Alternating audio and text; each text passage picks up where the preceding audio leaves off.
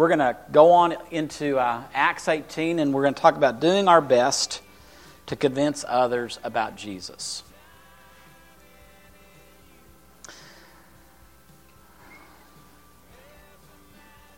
As I reflect upon my own life and knowing Jesus, I met Jesus for the first time when I was 16. Prior to the ministry of Young Life introducing me to Jesus and telling me the story of Jesus, these two images, this is all I remember. This is all I knew about Jesus in my first 16 years of life. I was a Boy Scout. And so I think we met at a Lutheran church. And so this was the portrait of Jesus. I mean, I saw his portrait. You know, if somebody would ask me, you know, who is that guy, I would have said, well, that's Jesus. So, I saw that portrait. So that's the picture of Jesus that I had from the occasional times, mainly through scouting, that I went into church buildings. The only, really connection with church was I do have memories of my parents dropping off my sister Kathy and I early, and we're kind of wandering through this crowded hallway with the same portrait, he was always there, holding hands. And that's a really early memory. And then occasionally there was an Easter or a Christmas. Then my mom decided to go back and teach Sunday school in a Methodist church. When I was in 6th grade, I went back, that same portrait was there. And she thought we were going to Sunday school, as she taught Sunday school. We didn't, but I can't tell you what we did because I'm really still totally ashamed. But that portrait, I knew about. Everybody, everywhere I went, they liked this portrait, so that's it. And then also in 6th grade, probably because I was doing what I was doing on Sunday mornings when my mom thought I was in Sunday school, my football coach took me to a Billy Graham film about the end of the world. So that's Armageddon. Boom. And so that was the image, at 12. And I did talk to a counselor at that time. So when I walked away from that Billy Graham, Armageddon horror show, I got to get a little, this looks like I had a little green Gideon Bible, a little New Testament. And of course it was in King James English, which, everybody in Amarillo spoke King James English. And this was my first Bible reference. This is what the counselor gave me to ponder about when I took that little Gideon Bible home. And there appeared a great wonder in heaven, a woman clothed with the sun and the moon under her feet, and upon her head a crown of 12 stars. Verse 2. And she, being with child, cried, travailing in birth, in pain to be delivered. Verse 3. And there appeared another wonder in heaven, and behold, a great red dragon, having 7 heads and 10 horns and 7 crowns upon his heads. Verse 4. And his tail drew the third part of the stars of heaven, and did cast them to the earth. And the dragon stood before the woman, which was ready to be delivered, and to devour her child as soon as it was born. Verse 5. And she brought forth a man-child, who was to rule all the nations with a rod of iron, and her child was caught up unto God and to his throne. Verse 6, and the woman fled into the wilderness, where she hath a place prepared of God, that they should feed her there 1,260 days. And so I kept my little Gideon Bible with that little earmark, and I had this little shelf in my closet. And so every once in a while I would go and I would kind of get my little Gideon Bible and I'd look at that and go, wow, don't understand any of that. But it really scared me. Now, that's all it. That was it. That's what I knew about Jesus my first 16 years of life. Now, I don't know if you remember what our morning is going to be about, but it's like the title is Doing Our Best to Convince Others of Jesus. Now, I know that whoever that person was, I don't really remember if it was a man or a woman. I was too terrified to be able to tell, man or woman talking to me at the Billy Graham film on the end of the world. I know their intentions. I know they were doing their best to tell me about the end of the world. But they didn't tell me about Jesus. I know every church building that I went into and they had that portrait of Jesus. I know in their heart, I know the intent was we want to tell everybody about Jesus, so we're going to put this portrait up in every room of the church building in a prominent place. So I don't question that people's intent. It was really good, but that's the best they did. To tell somebody in Amarillo, Texas, I did not live in Tanzania. I lived in Amarillo, Texas. This is all I knew about Jesus. So could maybe we talk about this? Like, because I think, my guess is that there's still a lot of people all around us in the cities that we live, from San Marcos through New Braunfels, out to Canyon Lake, over to Seguin, down to San Antonio, Wimberley, that there are people that this is all they know or even less about Jesus. So this morning, could we talk about maybe doing our best, maybe doing better than what we're doing to convince people about Jesus? And I think we can learn from our friend Paul. He's now going to travel into Corinth. And in Acts 18, we have a paragraph about him. And he's doing his best to convince people in Corinth about Jesus. After Athens, Paul went to Corinth. That is where he discovered Aquila, a Jew born in Pontus, and his wife Priscilla. They had just arrived from Italy, part of the general expulsion of Jews from Rome ordered by Claudius. Paul moved in with them, and they worked together at their common trade of tent making. And every Sabbath, Paul was at the synagogue, the meeting place, doing his best to convince both Jews and Greeks about Jesus. When Silas and Timothy arrived from Macedonia, Paul was able to give all his time to preaching and teaching, doing everything he could to persuade the Jews that Jesus was, in fact, Messiah, King. No such luck. All they did was argue contentiously and contradict him at every turn. Totally exasperated, Paul had finally had it with them and gave it up as a bad job. Have it your own way then. You've made your bed, now lie in it. From now on, I'm spending my time with the other nations. And he walked out of the synagogue, and he went to the home of Titus Justus, a God-fearing man who lived right next to the Jews' meeting place, right next door to the synagogue. Paul's efforts with the Jews weren't a total loss, however, for Crispus, the meeting place synagogue president, put his trust in Jesus, and his entire family believed with him. So we're now traveling in this second missionary journey. We're traveling down the Greek peninsula. We've now come down to the bottom to Corinth. And Paul is going to stay in Corinth quite a long time. We'll find out next week how long he's going to stay. But this time he's just kind of getting into the city. He does what he's been doing. He goes to the synagogue and he begins to do two things. And these are things for us to learn. Number one, he tells his story. This is my story. This is my song. Yeah, he had an experience with Jesus on the road to Damascus, and I believe with all of my heart that he told that story every time he went to a synagogue.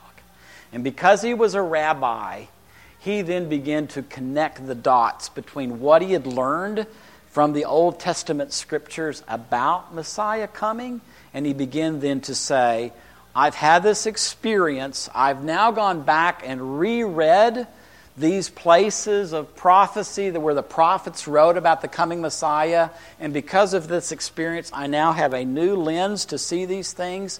So let me read this passage to you, and then let's have a discussion.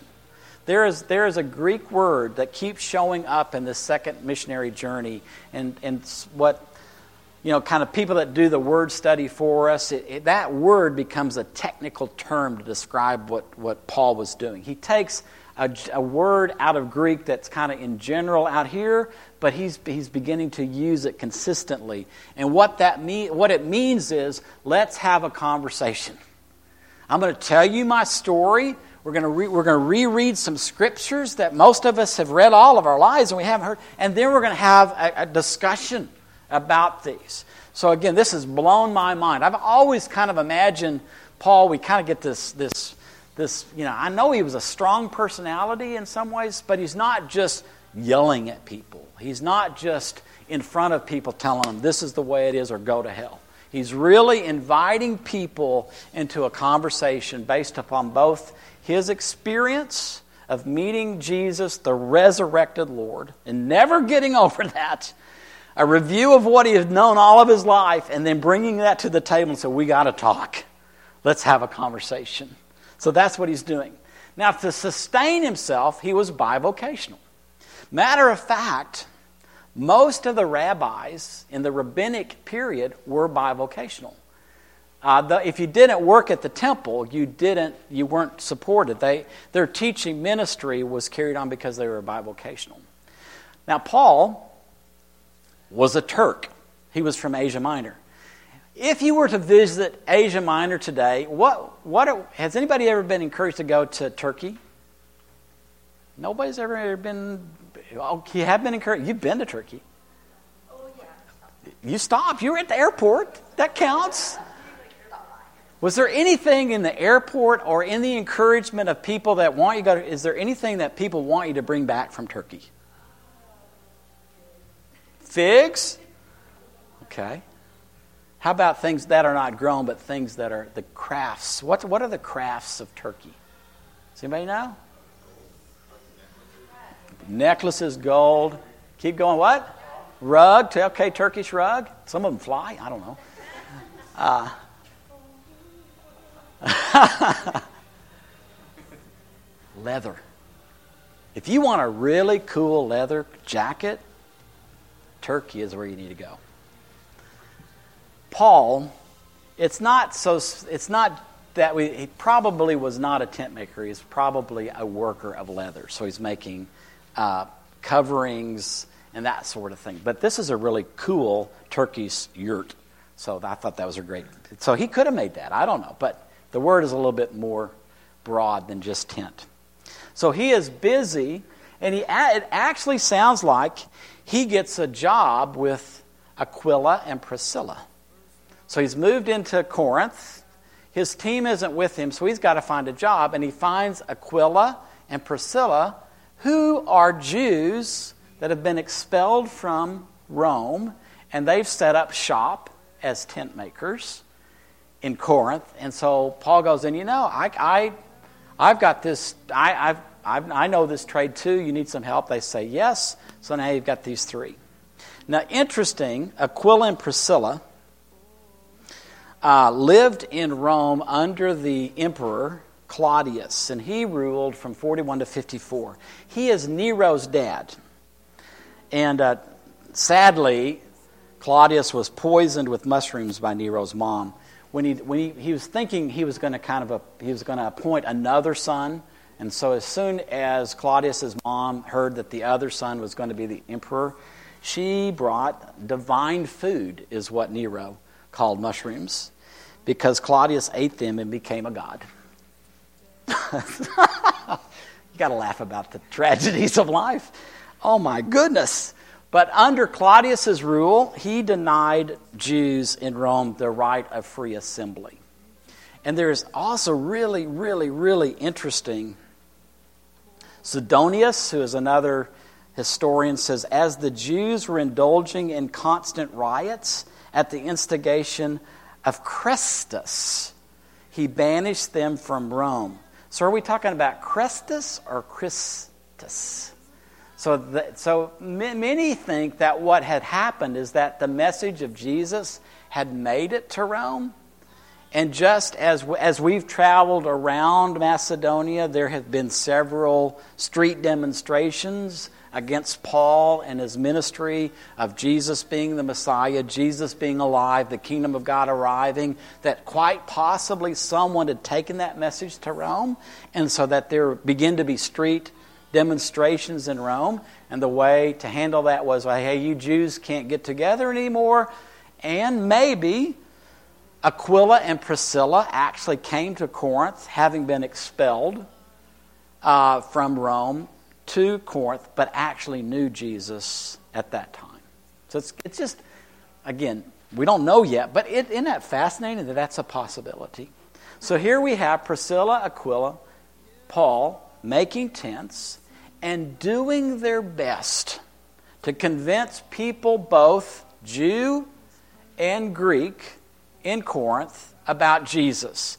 I think the focus was, we want you to know that Jesus is alive. There's been a resurrection. Somebody that died is now alive.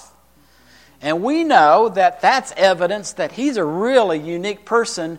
And he said some stuff. I even heard him say some stuff like, he is the Messiah. He's the king. And when the king arrives, the kingdom arrives with him. So this kingdom of God is now here and increasing. That's kind of the core of what they're trying to do their best to convince other people. So if we can kind of bring all of that into us right now, today, in our community, I would like to just ask us some questions. The first is, what do we want others to know about Jesus? Now we can have a conversation. I'm really asking a question. We want others to know something about Jesus. What do you want others to know about Jesus?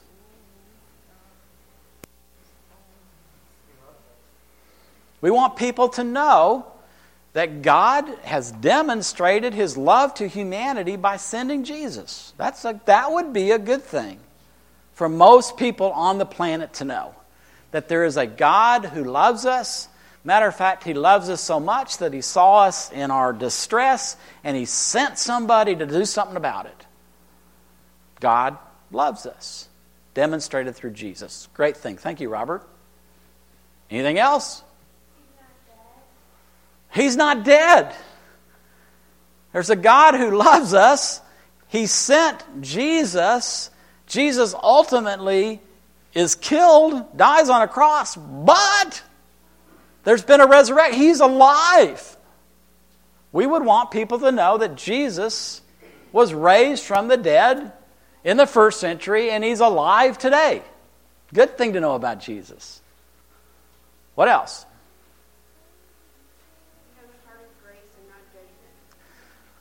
Yeah, Jesus was so full of grace and truth.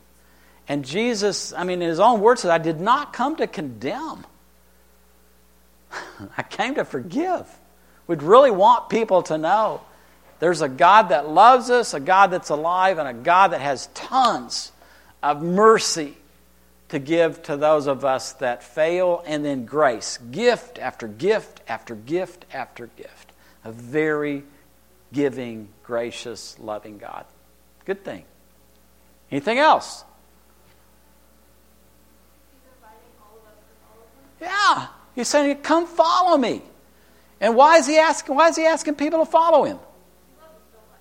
He loves us so much and he cares. And what happens when we start following him? Our life changes for better or worse. He's got something better. He's the creator of life. He came, he lived life. He died, he was raised, and he's inviting people, follow me. I really want you to live life at its best. And if you'll follow me, it's not going to be easy. I'm not saying it's going to be easy. And I'm not saying you're going to have the perfect life. But I can guarantee if you start following me, your life will over time be better than it is. And then if everybody in this room knows God loves them, knows that Jesus is alive, knows that he has poured mercy and grace into our life, and knows that he's invited us, we start following him, and our lives begin to get better. If that's happening with all of us, what's now happening out there?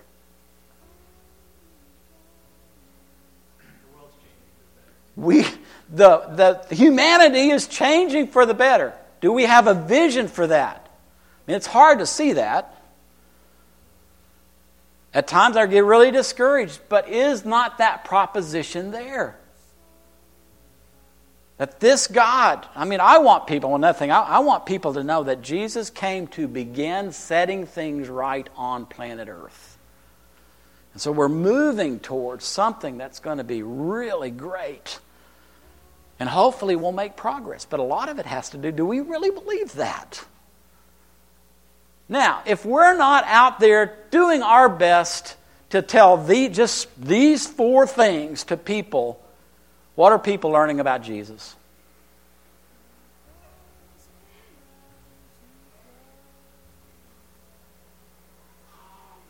They don't think he's alive. They're just really discouraged about Christians.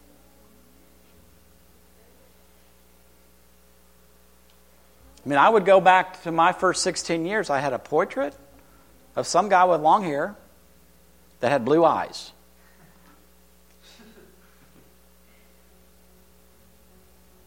And nuclear war, the end of the world.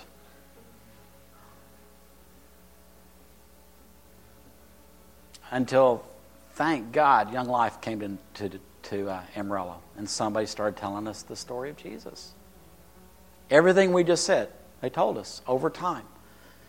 And even came to the point, do you want to follow him? By that point, I said, yes, I want to follow him. Man, there is no better proposition being made to me anywhere. So, if we start there, these are the things we want people to know. We want to convince them about Jesus. So I want to ask you, who in the marketplace, who in the classroom, who in your neighborhood could you invite to follow Jesus with you?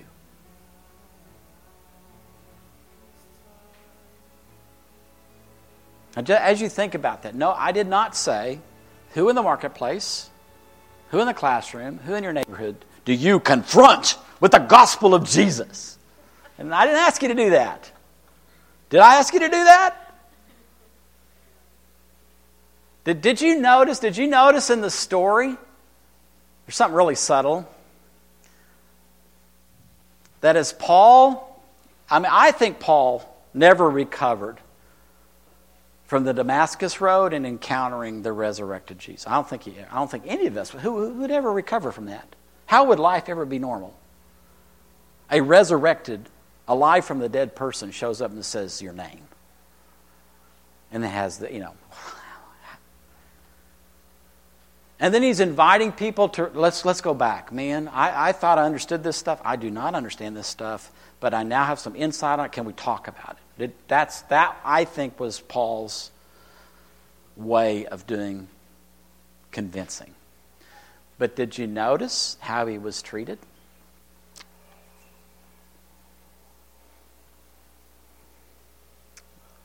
He was defamed. The Jews actually defamed him. Those that just resisted, no, I don't believe you. I don't think you have. I don't believe your story. Talk to Jesus on the road to Damascus. Somebody raised from the dead. You sure. They just defamed him.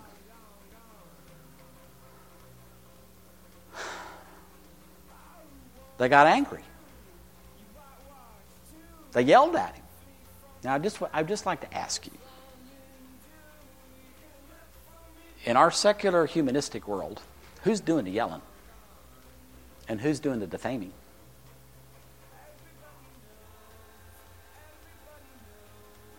See, if we get too religious, if we forget who we're following, we can become the Jews that were resisting Paul.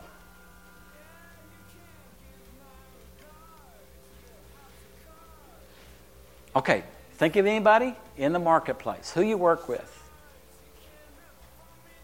someone in the classroom, who you go to school with, someone in your neighborhood, in front of you, behind you, on the sides. Give me a name. Just say a name. Is there somebody in your marketplace, in your classroom, in your neighborhood that you could do your best to invite them to come along with you to follow Jesus. Got a name?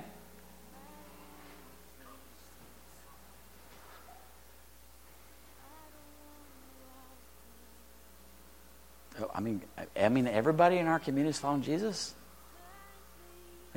The silence communicates two things. Everybody we know follows Jesus right now, or we are so cut off from everybody, we don't know anybody else. Now, if we're cut off from everybody and we don't know anybody else, that's a big problem, isn't it? So we need to go out into the marketplace. You start looking around the classroom, looking around the neighborhood, praying, oh God, somehow, some way, we have become a subculture of our culture and we are so totally cut off. I know that everybody in the marketplace, everybody in the classroom, and everybody in our neighborhood, they don't all know Jesus. Many of them don't even have the portrait or the nuclear bomb picture in their head. I want to encourage all of us in the marketplace. We go back to work tomorrow. We go back to school tomorrow in the classroom. We actually go back to our neighborhoods today. Can we all go back to, there's got to be somebody around us that we can build a friendship. We can get to know them. I mean, don't start out the conversation. Do you know Jesus? I mean, that's not really usually a good way to start the conversation. But like, how are you today? My name is, where do you live? What's your favorite, whatever. Good conversation starters. But then praying and saying, wow, I want to do my best to convince the people around me to follow Jesus. And then the last is, who has exasperated us enough in that invitation to cause us to turn to someone new? Some of us maybe have persevered with the same person year after year after year after year after year after year. And it might be time for some of us to say, they're not listening. And they're not going to listen. And I'm actually wasting my time, and I need to go find somebody new. Now, I do know there's stories of some people that have wonderfully persevered for 30, 40 years, and at the end of it, somebody starts following Jesus. So if the Holy Spirit is encouraging you to do that, don't listen to me, listen to Him. But if we're just spinning our wheels with people that are not listening, it is really time for us to get to know some new people. And they're here. I'm wondering, can we do better? Can we do better at trying to convince our generation about Jesus? And if we're not willing to say yes to that, who's going to do it?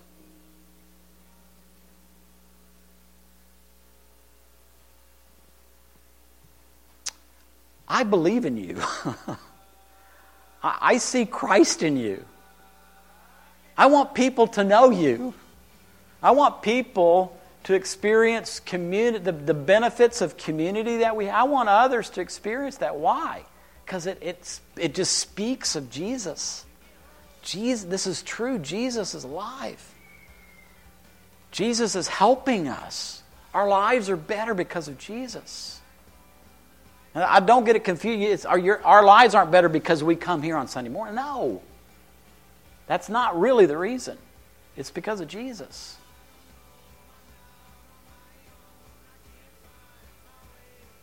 So, would you like to stand with me? Could we just maybe just pray for a moment?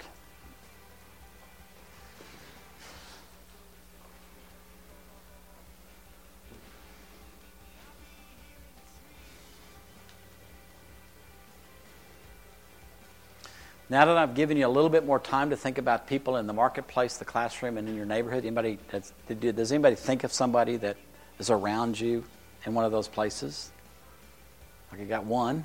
That's good. I got two. Got three. Oh, wow. 4 or 5. Okay. Whew. And I was really getting worried.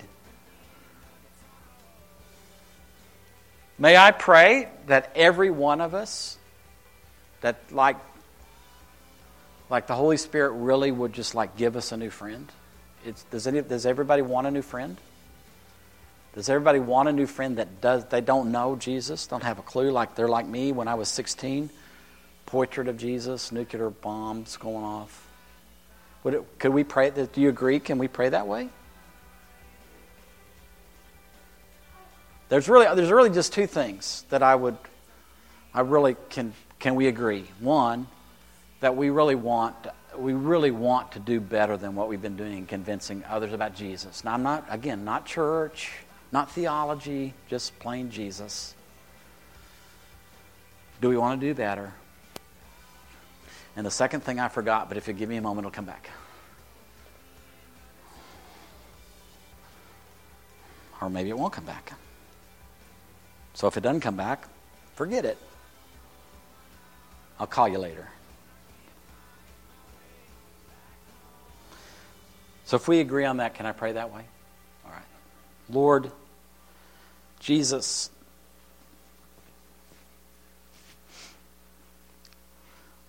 I think every one of us has a story, really a wonderful story.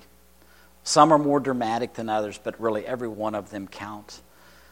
You introduced yourself to us. Every one of us at some point heard you say, I love you, I forgive you.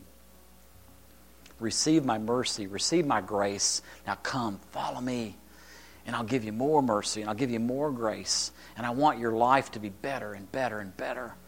I want to teach you how to live life and to live life as its fullest. I want you to connect better with the people around you. I want to give you back the gifts of family and connection, community. And I want you to begin to join me in setting things right on the earth.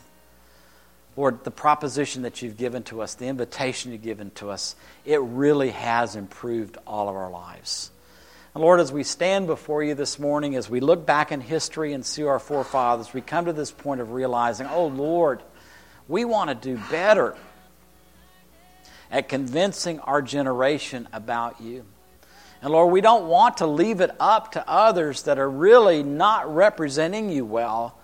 We want to do in just a personal way, a person-to-person relate. We want the people that we work with, the people that we go to school with, the people that are in our neighborhood, we want them to know you. And we want to be people that tell them our story and invite others into conversation about who you are and the benefits of knowing you in this life. So, Holy Spirit, give us a name. Give us a new friend, each and every one of us. Someone that doesn't have a clue about who you are. And let us begin to tell them our story. Let us begin to make a new friend. And let us someday be able to say to that person, come along with me. Let's follow Jesus together. Lord, would you bless us with that new friend? And it's in your name that I pray. Amen. Thank you for our time together. I think it's time to collect our kids.